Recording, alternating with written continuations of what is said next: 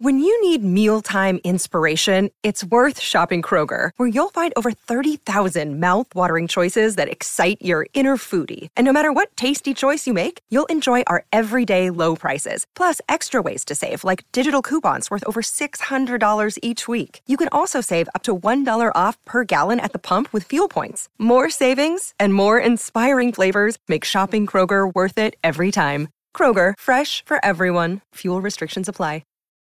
Look, Bumble knows you're exhausted by dating. All the, must not take yourself too seriously, and six one since that matters, and what do I even say other than, hey? Well, that's why they're introducing an all-new Bumble, with exciting features to make compatibility easier, starting the chat better, and dating safer. They've changed, so you don't have to. Download the new Bumble now. It's a Minimalist Monday edition of Optimal Living Daily, episode twenty-six twenty-seven, Five Steps to Overcoming Regret, by Cheryl Smith with no sidebar dot com.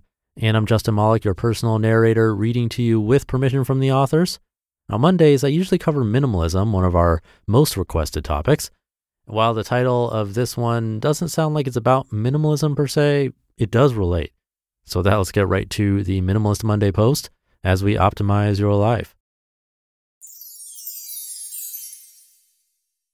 Five Steps to Overcoming Regret, by Cheryl Smith with no sidebar dot com.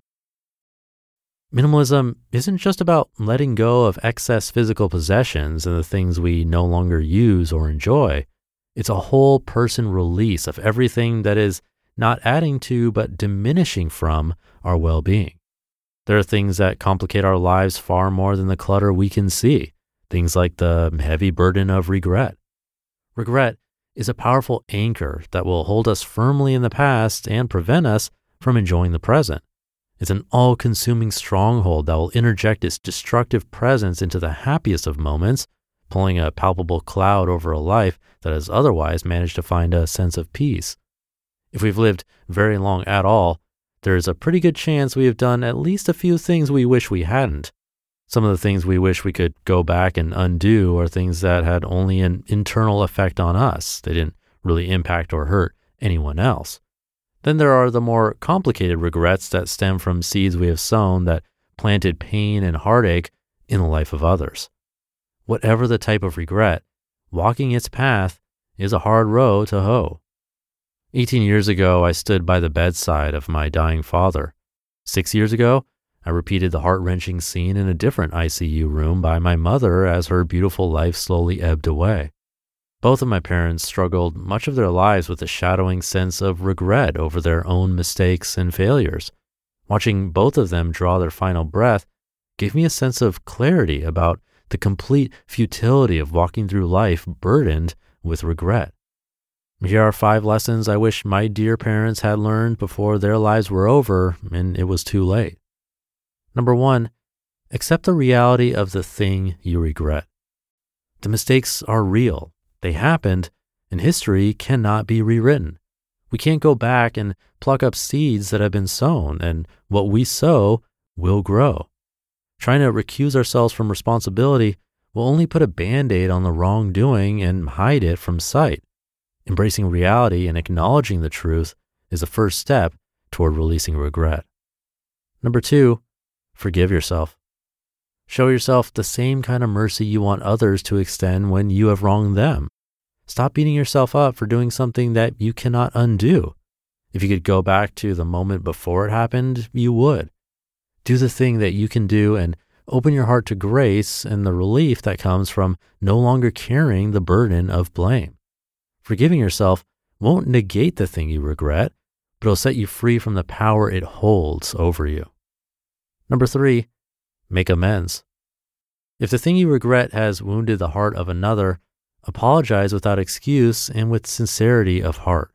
Do what you reasonably can to mend fences and repair what your actions have broken without crossing over into the trap of overcompensation. And I say reasonably because there are those who will demand more of you than what is required, especially if their motives are stemming from hurt and feeling the need to make you pay for wrongdoing. This is where it can get tricky because regret can cloud what is reasonable. Your own inward sense of peace is a reliable guide to let you know when you have done enough. Number four, forget what is behind you. Leave the past where it happened. Don't keep talking about your failures and mistakes. The more you give voice to them, the larger they'll appear. Release anything that reminds you of the regrettable action. I'm deeply remorseful over a life decision my husband and I made that led our family into a church situation that adversely affected and wounded the spirit of our son. Is there anything harder to deal with than parenting regret? I've wished a thousand times that we had made a different choice, but what is done is done. Letting go of everything tangible that brings back memories of that season of life has been very helpful on our journey to healing. Reliving and being reminded of regrettable actions only perpetuates misery and gives license for the negative to stay alive in your life. Today is too precious to waste on if-onlys. And number five, do the opposite of what you regret. We can't change the past, but what we do have control over is how we will live our lives going forward. Regret is a painful, albeit effective, teacher. Learn from its lessons. That we're all subject to the same human condition and we will continue to make mistakes as long as we live, taking note of what regret has taught us can prevent the repeating of similar actions we will be sorry for in the future. Replace regretful contemplation with positive action. When wishing you had done things differently overwhelms your thinking, get proactive. Channel your thoughts into what is uplifting. Read something that inspires you. Do something nice for someone. Reach out with a benevolent hand. Be kind to everyone you meet. Smile. We're all in the ring with wishing we had done things differently in the past, but it is amazing how doing something positive, productive, and constructive will knock out the giant of regret. At the end of our days, the only regret that will remain is that we ever allowed it to have a place in our lives at all.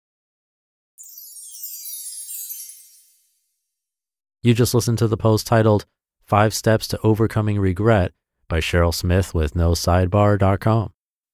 Thank you to Cheryl.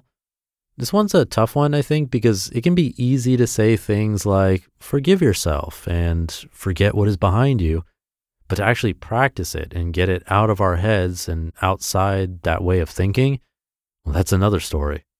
With tips like these, usually what I get out of it is the awareness that it could be happening and a bit of inspiration to want to do something about it, even if for this exact moment in time only.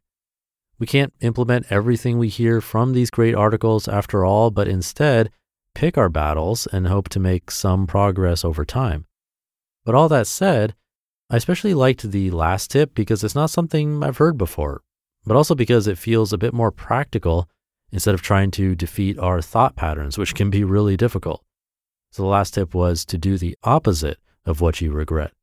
And so if that was that maybe we didn't help people enough, well, it's something we can change right now in this moment.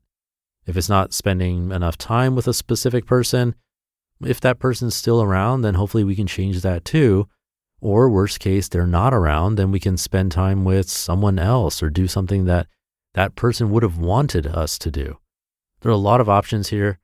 We just might have to take a little time to think it through, and it might just take a little bit of creativity.